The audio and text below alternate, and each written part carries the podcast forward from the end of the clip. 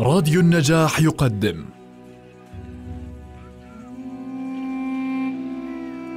المسلسل الإذاعي صلاح الدين الأيوبي للكاتب وليد سيف والمخرج حاتم علي.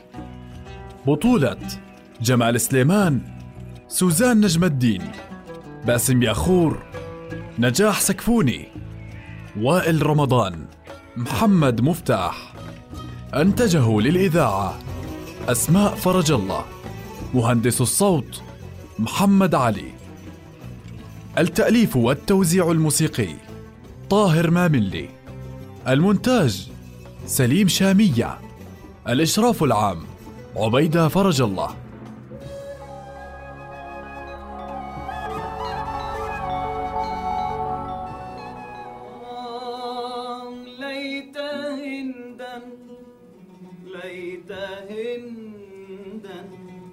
أنجزتنا ما تعد وشفت أنفسنا مما تجد. آه ليت هندا ليت هندا أنجزتنا ما قل يا رجل تبسط تبسط.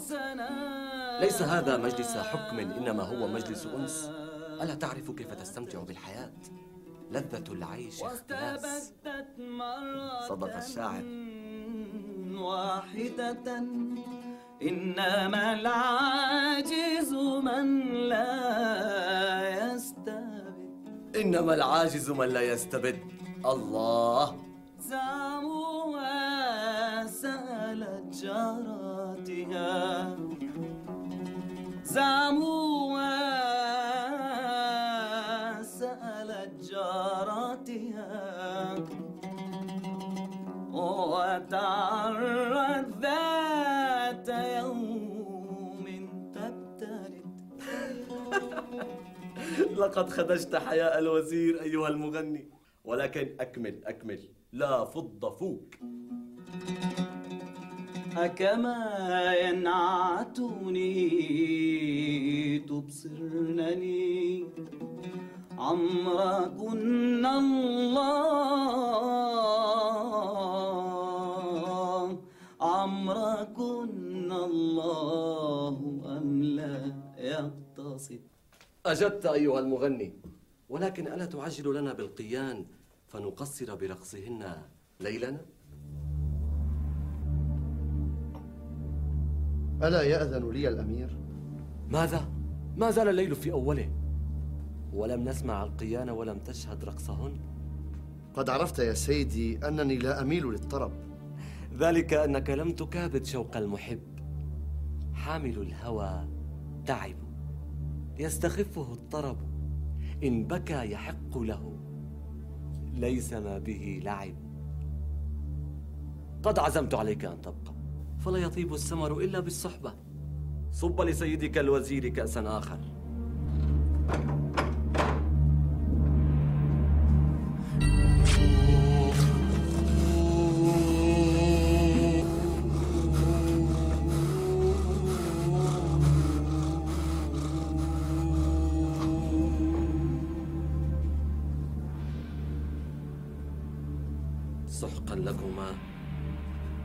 تحسنون القتلة النظيفة؟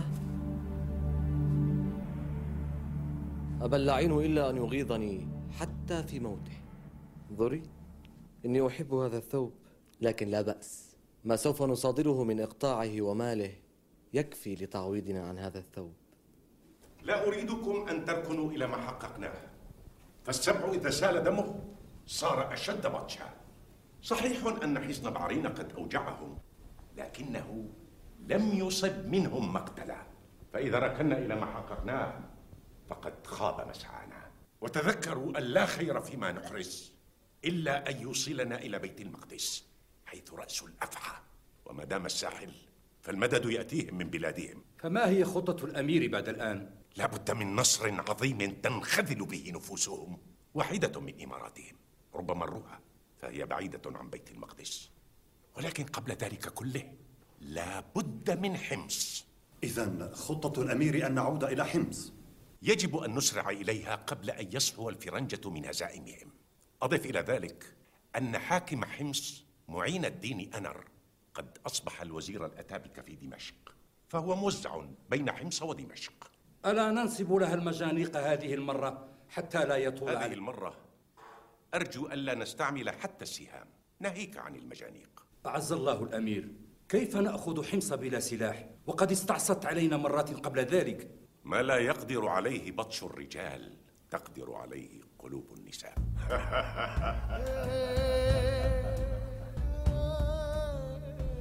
أضحك الله سن الأمير. ما وراءك؟ لن تصدقي هذا. أخيرا استجاب الله لدعائك يا أماه ورزقك خاطبا. وأي خاطب؟ خاطب يطلب مهرا. تصوري يطلب مهرا بدلا من أن يبذله. لا يكف هذا الرجل عن إثارة دهشتي. خصمنا الألد عماد الدين زنكي يعسكر عند حمص ثم يرسل إلي خاطبا أمي صفوة الملك زمرد على أن نعطيه حمص معها هل أراد أن يسخر مني قتله الله؟ لابد أنه قصد إلى ذلك. فالرجل ليس بالأحمق. تعطيه أمك وحمص معها ماذا قلت؟ هل أخطأت السمع أم ماذا؟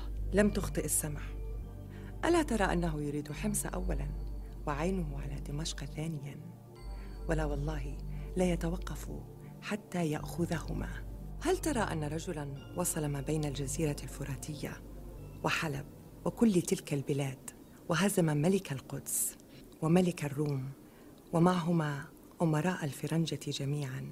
هل ترى أنه سيعجز عن حمص؟ وما منعه عنها سابقا إلا خروج الفرنجة ثم الروم؟ إلى متى تنتظر الحماية من الفرنجة؟ ولا أراهم الآن في حال تمكنهم من الخروج. هو يعرف هذا كما نعرفه أو كما يجب أن نعرفه. وقد مالت إليه قلوب الناس في كل مكان بعد الذي شهدوه من انتصاراته. يقولون دمشق مطمع الفرنجة. فقد علموا أنهم إن أخذوها لا قدر الله فقد أصبحت لهم البلاد كلها وأمنوا على أنفسهم. ومن أقدر من زنكي عليهم إذا ملك دمشق. فإذا كان الخيار بين الفرنجة وزنكي فلتكن له. هذا هو لسان حال الناس. أم أنك بعيد عن كل هذا؟ إذا نعطيه حمص مهرا لأمي؟ بل مهر أمك دمشق يعطيه هو. كيف يعطيني دمشق وهي لي؟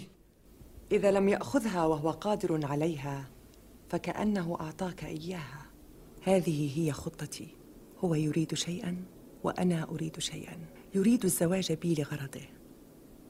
أن يحوز على حمص الآن بلا قتال كي ينال بعدها دمشق. لا بأس. وأنا أقبل الزواج به لغرضي. أن أرده عن دمشق كي تبقى لولدي. ولا يمنع ذلك أن يجتمع الطرفان على قتال الفرنجة. أخيرا سيلقى زنكي عدله. صفوة الملك زمرد.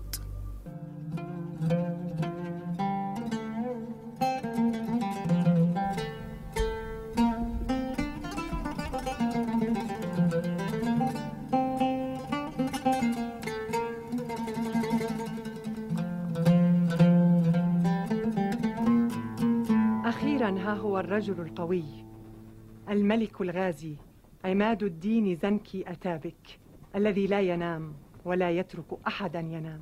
لطالما تمنيت أن أراك وجاها وتخيلت صورتك على غير وجه وها نحن الآن؟ ها أنت ترينني الآن وأنا لا أراك. ألا يحق للرجل أن ينظر في وجه زوجه؟ الأصل أن ينظر قبل أن يحزم رأيه بالزواج ولكن زواج السياسة أمر آخر هل وجدت السياسة باهظة التكاليف؟ لو كانت السياسة هكذا دائما لاستكثرت منها ولكن المعدن النفيس قليل نادر والدنيء كثير أليس كذلك؟ أكاد لا أصدق أن هذا وجه امرأة قد قتلت ولدها أهذا ما تريد قوله؟ المظاهر خداعة أيها الأتابك وقد يقسو الإنسان على واحد رحمة للآخرين وكما للسياسة مغانم فلها مغارم بقدرها والوزير بزواج ألم تدبري قتله أيضا؟ هل حزنت علي؟ هل كنت تفعل غير الذي فعلت أنا به لو كان عندك؟ لا والله بل لا تؤخره يوما واحدا بعد أن أعلن عصيانه تبطش به وتفتك بغلمانه وربما وصل بطشك إلى أهله وإلى كل من كانت له به صلة.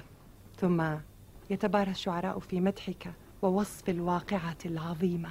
فهذه إذا وقعت من الرجال كانت آية الحزم والصلابة والقوة. أما أن تقع من النساء فهي المكر والتدبير وكيد النساء. أنتم العقل والسيف إذا دبرتم ونحن المكيدة والدسيسة إذا دبرنا. تزدادون رجولة إذا قتلتم خصومكم ونقل أنوثة إذا قتلنا خصومنا. نعم أيها الأتابك العظيم. لو كنت رجلا لملكت الدنيا ولما اتسعت لي ولك ولكني لست آسفة فأنا أيضا امرأة ومع رجل مثلك لا أحب إلا أن أكون امرأة. ولكن بعد أن نفرغ من شأن السياسة وماذا بقي منها؟ دمشق. دمشق لولدي ما دام حيا. غدا تدخل حمص بي ولكن دمشق تعاهدني ألا تطلبها ما دام ولدي فيها. أما إذا شاء الله أن يستوفي أجله قبلك أطال الله عمرك وعمره فهي لك. خذها بأي وسيلة تشاء فليس لي بعده من آل بوري من أقدمه عليك. هل لي على ذلك عهدك وذمتك؟ على ألا تستعملي معي الدسيسة وكيد النساء حين قال ما لا تأتي به سيوف الرجال تأتي به قلوب النساء حسبته يمزح والآن أقول لماذا لم يفكر في هذا من قبل ويوفر علينا كل ذلك ال... آه! آه! من يدلني على امرأة تورثني إقطاعا كبيرا حتى ولو كانت قبيحة يخوف بها الله عباده مم. وما حاجتي بجمالها وعندي غيرها؟ والجواري كثيرات. وما حاجتها بك؟ إذا كنت تريد إقطاعها ثم تنصرف عنها إلى ذوات الجمال. آه إن كان لابد أدخل عليها بليل لا قمر فيه. على كل حال إن صفوة الملك قد جمعت جمالا إلى دهائها فلا أحسب أن الأثابك قد وجدها ثمنا باهظا لحبس وإن صرت الآن أخوف عليه مما مضى. تعني تخاف عليه منها؟ نعرف كيف نحميه حين يكون بيننا. أما عندها؟ تخشى على الأتابك من امرأة وهو الذي أرهب قلوب العرب والعجم والفرنجة؟ أليس هو القائل؟ ما تخطئه سيوف الرجال تصيبه قلوب النساء. كنت أرجو أن يقطع أحدنا حمص وقد صارت له.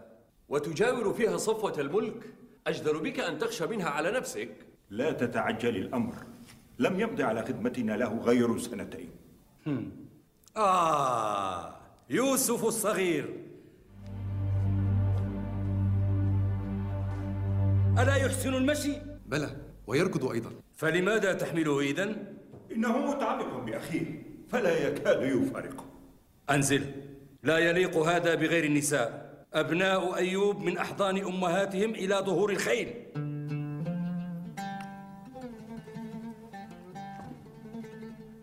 تعال تعال إلى عمك أيها الفتى. هل رأيت؟ ها أنت قد علمته الخوف.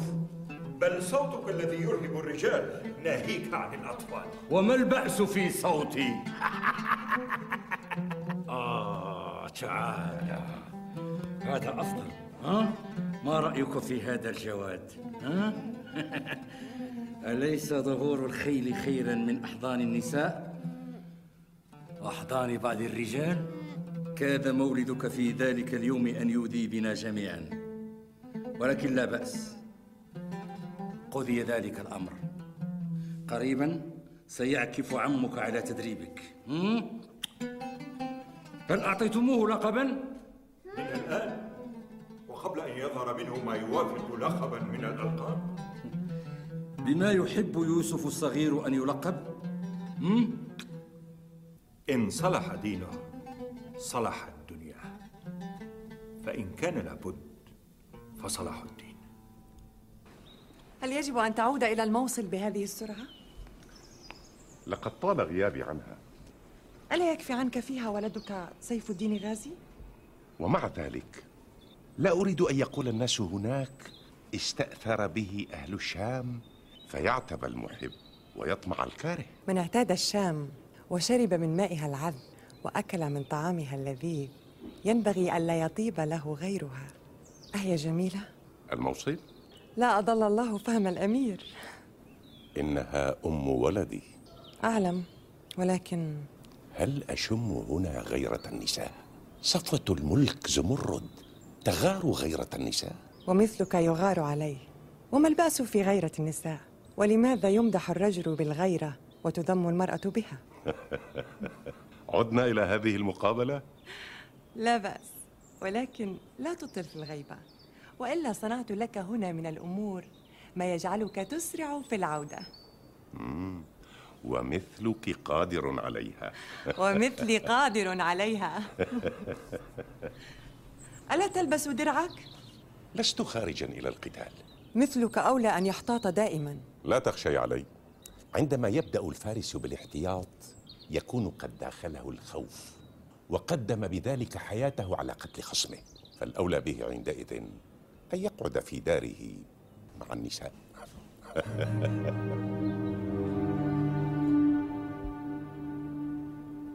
الله أكبر. ماذا أفعل إذا كنت لا أستطيع أن أأتمن رجالي ومقدمي دولتي؟ هل يجب على الأمير أن يقف على كل دينار ينفق لكي يطمئن على مال الدولة؟ ماذا تظنون بها؟ فتى غر يتخطفه من شاء وهو لا يدري؟ هذا ما ظنه بزواج لرده الله وكان له رجال وغلمان فإلى أين انتهى به الأمر؟ هل تريد أن تلحق به؟ سأظهر لك مصارف ذلك المال ولكن أنظرني يومين حتى أجد السجلات الضائعة لا أدري من عبث بها وكيف يعبث بها أحد وهي في عهدتك؟ ماذا يفعل كاتبي ومستوفي ديوان المعاملات في دار الإمارة كلها؟ هذا الذي قيل فيه عذر أقبح من ذنب. أنظرني يومين يا مولاي وسوف أبرئ ذمتي. يحسن بك أن تفعل هذا وإلا فإني أقسم بالله العظيم ألا ألحقك ببزواج حتى أذلك أولا أمام الأشهاد وآمر شحنة دمشق أن تجرسك عند الأموي وفي الطرقات فيعتبر الآخرون ويعلموا أن أميرهم شديد الشوكة. أخرج الآن! ما بال كاتبكم النفيس هذا قد خرج بغير الوجه الذي جاء فيه كأنما نعيت إليه نفسه نعم هو كذلك لقد رأيتم رجلا ميتا هل رآك أحد؟ قد عملت بأمرك يا سيدي ولكن ألا تحب أن تشتري لك حديقة في مكان آمن فتكون سيد نفسك؟ الخادم خادم خادم الأمير أو خادم التاجر سواء. هات الشراب وطرد الذباب عني. ألبسني حذائي. وإذا أخطأ قبحك الله من خادم لعين لا تصلح لشيء. كم مضى عليك في خدمة الأمير؟ لا أفهم ما تعني يا سيدي. خمس سنوات أليس كذلك؟ ماذا حصلت فيها؟ نعم أعرف. تأكل وتشرب من بقايا الأمير والسادة كما تأكل الضباع من أثر السباع حين تعاف فريستها إلا إذا اغتنمت الفرصة حين تتعرض لك ألا تفصح يا سيدي؟ ولكن الفرصة لا تسلم نفسها إلا لمن يستحقها ويأخذها بحقها قل لي ألك قلب رجل شجاع أم عبد ذليل؟ أثبت الآن لنفسك وولدك أن هذه الخدمة الوضيعة ليست قدرك المقدور فكر ضيعه بساتين في مكان بعيد آمن خارج هذه الإمارة. بغداد ربما أو حتى مصر. دار كبيرة وجوار جميلات وخدم لك. نعم خدم يعملون لك بدل أن تعمل خادما لأحد. واغتنم صفو الليالي. إنما العيش اختلاس. صوت جميل تلك المغنية الأندلسية. أليس كذلك يا برغش؟ بلى يا سيدي. ما رغبت بالقيام من المجلس لولا سلطان النوم. نوم هانئ يا سيدي.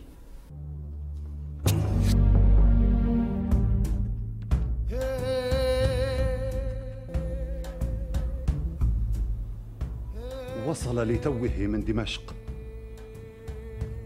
ما وراءه؟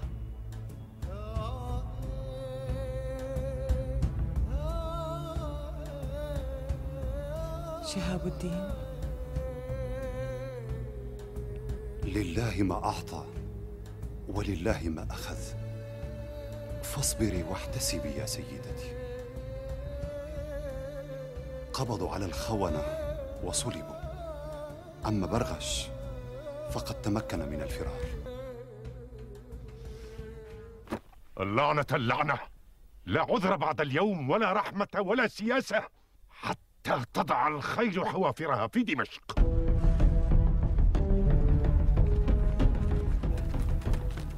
ما أشبه الليلة بالبارحة ولكن دون دمشق فك القتال. لن يأخذها زنكي وأنا حي.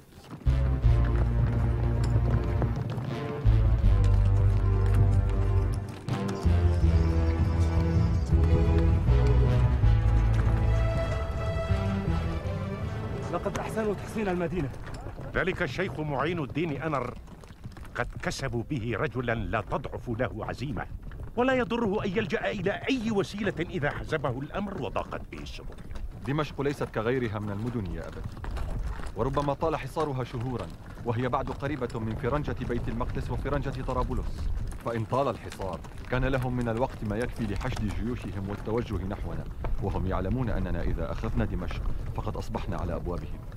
هل يأذن الأمير لي بالرأي؟ قل يا نجم الدين. لم يبق من أعمال دمشق بلدة ذات شأن غير بعلبك.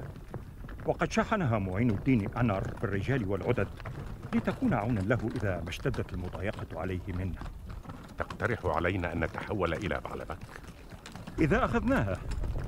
لم يبق لدمشق خير ونستطيع منها أن نقوم بحملة قريبة على دمشق. ونحتمي بها إذا ما خرجت فرنجة علينا. عوض أن تبقى ظهورنا مكشوفة هنا. وفضلا عن ذلك يا سيدي فإن فتح بعلبك سوف يخذل عنا قلوب الأمراء في دمشق. فتنخلع قلوبهم وتضعف نفوسهم. هذا هو. يجب أن تنخلع قلوب الأمراء هنا. حتى تصير خشيتهم على أرواحهم أشد من خشيتهم على دمشق.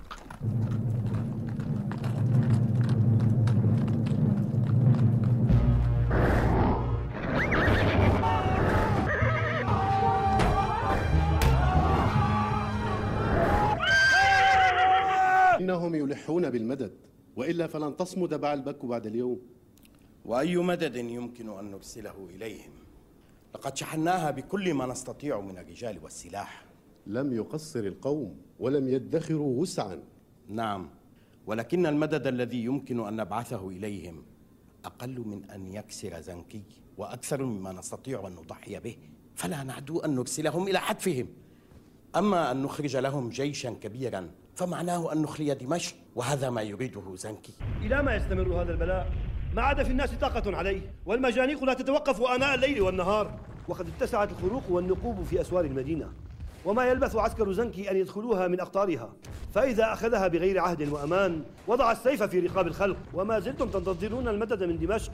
وقد علمتم الآن بأنه لن يأتي. ألم يأن الأوان أن نستدرك قبل الفوت؟ فنفاوض الرجل على دخولها بالأمان؟ لا بأس. لكم ما اشترطتم. تأمنون على أموالكم وأرواحكم. ولنا على ذلك عهد الله ومواثيقه؟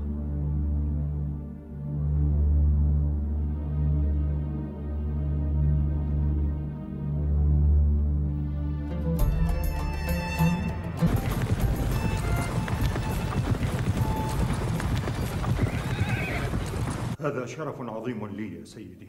أرجو أن أكون عند حسن ظنك. لا أشك في ذلك. أنا خبير بمعادن الرجال. منذ لقائنا الأول في الموصل قلت نجم الدين عقل لا تنقصه شجاعة وأسد الدين شيركو شجاعة لا ينقصها العقل. وإني إذ عهد الآن إليك ببعلبك فإني أعطي القوس باريها فبعلبك عين على دمشق وعين على الفرنجة. أرسل إلى أهلك ليلحقوا بك هنا. أبي أنت أمرت بقتل حامية المدينة؟ ولكنك أعطيت القوم عهد الله وميثاقه. كيف تنكث عهد الله بعد إبرامه؟ وقد كان عليك شهيدا. كيف تقابل وجهه بهذا؟ كيف؟ إنما أعطيت عهدي لأهل المدينة.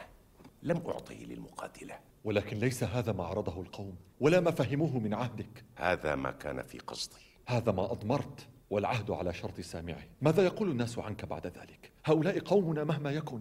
ألم يعلموا أنهم قومنا حين امتنعوا عنا وناجزونا كما يناجزون الفرنجة؟ إن كانوا كما تقول. لما لم يدركوا أنني إنما جئت كي أوحد البلاد؟ لا تطلب الوحدة بالبطش وسفك الدماء وإنما بتأليف القلوب وإشاعة العدل والرحمة. والشدة على العدو لا يقابلها إلا الرحمة فيما بين المسلمين. هذا من ذاك كما قال الله تعالى في كتابه العزيز أشداء على الكفار رحماء بينهم فهذه صفة الصحابة. أعطني رجالا كالصحابة كي أعطيك مثل الراشدين. ثم أين هي الرحمة عندهم حتى نقابلهم بمثلها؟ ألم ترى أن أحدهم لا يموت إلا قتله؟ الحاجب يوسف ثم بزواج ثم شهاب الدين. لماذا لا يصرفون بأسهم معي لمقابلة الفرنجة فيريحوا ويستريحوا ما الفرق بيننا وبينهم إذا فعلنا كما يفعلون؟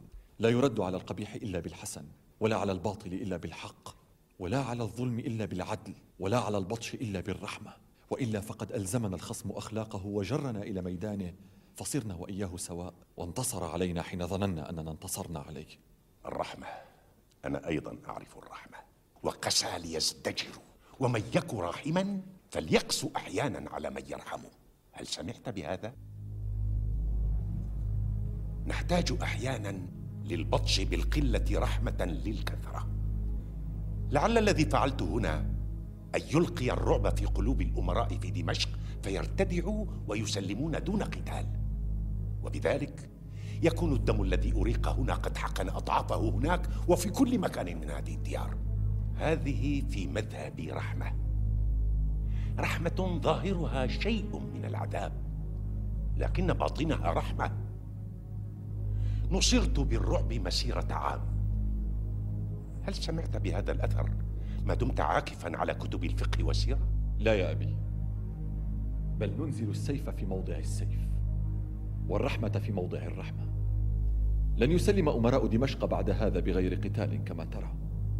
بل سيحرضون عليك العامة ويخوفونهم منك إن ملكت دمشق. سيقولون لا تأمنوا له واعتبروا بما جرى في بعلبك. وربما ألجأهم الخوف منك إلى عدونا وعدوهم. محمود عرفتك فارسا شديدا كأبيك ولكني لم أعرف قبل الآن أنك أعطيت حكمة وورعا بقدر ذلك. هذا لا يعني أنني أوافقك الرأي تماما وإن كنت سأروي فيه ولكني فخور بك على كل حال. أجل فخور بك. كان مجاهدا عظيما غفر الله له لولا شدة بطشه. نعم كان كذلك. ولا يستطيع أحدنا أن يعتذر له عن فعلته تلك في بعلبك. وكنت صغيرا حين كان والدي يذكره بالاحترام والتقدير ثم ينتقد بطشته تلك. ولكن يجب أن أعترف. لقد وجدتني في مواقف أتساءل فيها محتارا عن الحد الفاصل بين البطش والحزم مثلما تساءلت كثيرا عن الحد الفاصل بين الرفق والتفريط. الحياة ليست هينة عند الرجل العادي فكيف بها عند السلطان؟ لا سيما في أوقات الجهاد والحروب التي تتصل فيها مصائر الأمة حيث تلتبس الأشياء وتختلط الألوان وتكون كثرة السؤال عبئا على صاحب الأمر ويكون التردد خشية الإفراط أشد إضرارا من الإفراط نفسه. إذا كان زنكي قد وجد. من ينتقد إفراطه في الشدة. ألم يوجد؟ من يتهمني لإفراط في الرفق؟